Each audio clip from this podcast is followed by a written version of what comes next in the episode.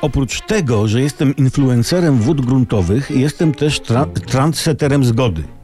Szczerze dobro i tak dalej. Przyglądając się naszej scenie politycznej, zapewne zauważyliście, że politycy wszystkich opcji strasznie się kłócą, szydzą z siebie, niszczą tych, którzy mają inne poglądy, dając tym samym zły przykład nam, szarym zjadaczom, w sensie dołom.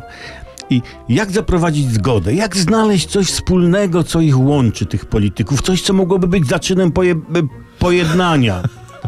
Otóż wszyscy politycy mają jedną rzecz wspólną, słuchajcie. Noszą majtki. Noszą majtki. Nie wiem, czy zauważyliście. I, I właśnie od majtek polityków można zacząć budować zgodę narodową. Jak konkretnie? No, przed dyskusją, debatą, spotkaniem, obradami Sejmu przeciwnicy polityczni powinni się wymieniać majtkami, które mają na sobie w tym momencie. No, idą do ubikacji, ściągają spodnie. A, fajne masz majtki, Jarku. No, twoje też nie najgorsze, Grzesiu, z grochami ci do twarzy. Da? I zamieniają się majtkami. I zauważmy, co się stanie.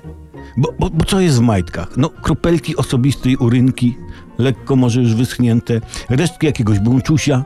I jak ktoś założy cudze, lekko już używane majtki, to tak jakby wszedł w buty tego drugiego. Dzieli z nim coś osobistego. Jest trochę jakby nim, a on nim. No, no, no, no nie będę klął na gościa, który, którego majtki noszę. I już nie krzyczysz na przykład ty mordo zdradziecka, ale y, krzyczysz mordo ty moja, prawda? Apelujmy do polityków, żeby na majtkach zaczęli budować zręby pod fundamenty zgody. I życzmy im, żeby ich majtki nie piły.